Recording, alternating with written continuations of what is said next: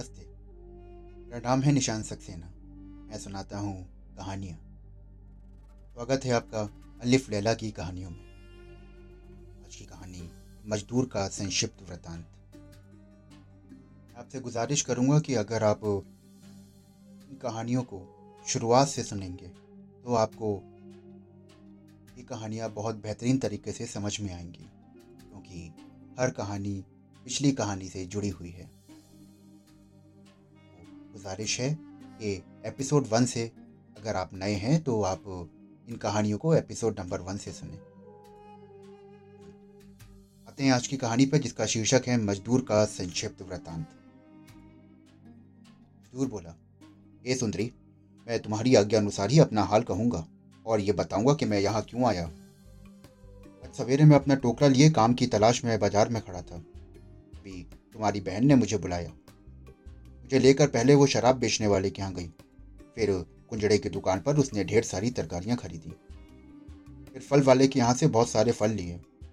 गोश्त वाले के यहाँ से तरह तरह का मांस खरीदा और अन्य दुकानों से भी बहुत कुछ खरीद लिया। फिर सारा सामान मेरे सर पर लदवा कर आपके घर में ले आई। अपने कृपा करके मुझे यहाँ ठहरने दिया और खान पान दिया, जिसके लिए मैं आपका आजीवन आभारी रहूँगा। बस, यही मेरी कहानी है। मजदूर की बातें सुनकर जुबैदा ने कहा कि तेरी बातें ठीक मालूम होती हैं। अब तू तुरंत यहाँ से चला जा और खबरदार, आगे कभी मेरे सामने ना आना।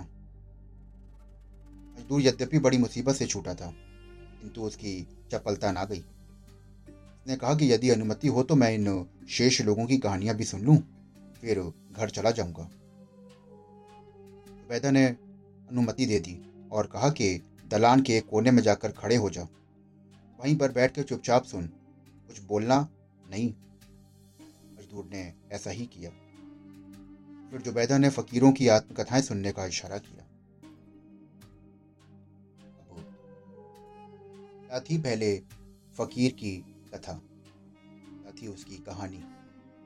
सुनने के लिए हमारे अगले एपिसोड से ज़रूर जुड़ें। जल्द ही मिलता हूँ आपसे। पहले फ़कीर की कहानी के साथ। शुक्रिया।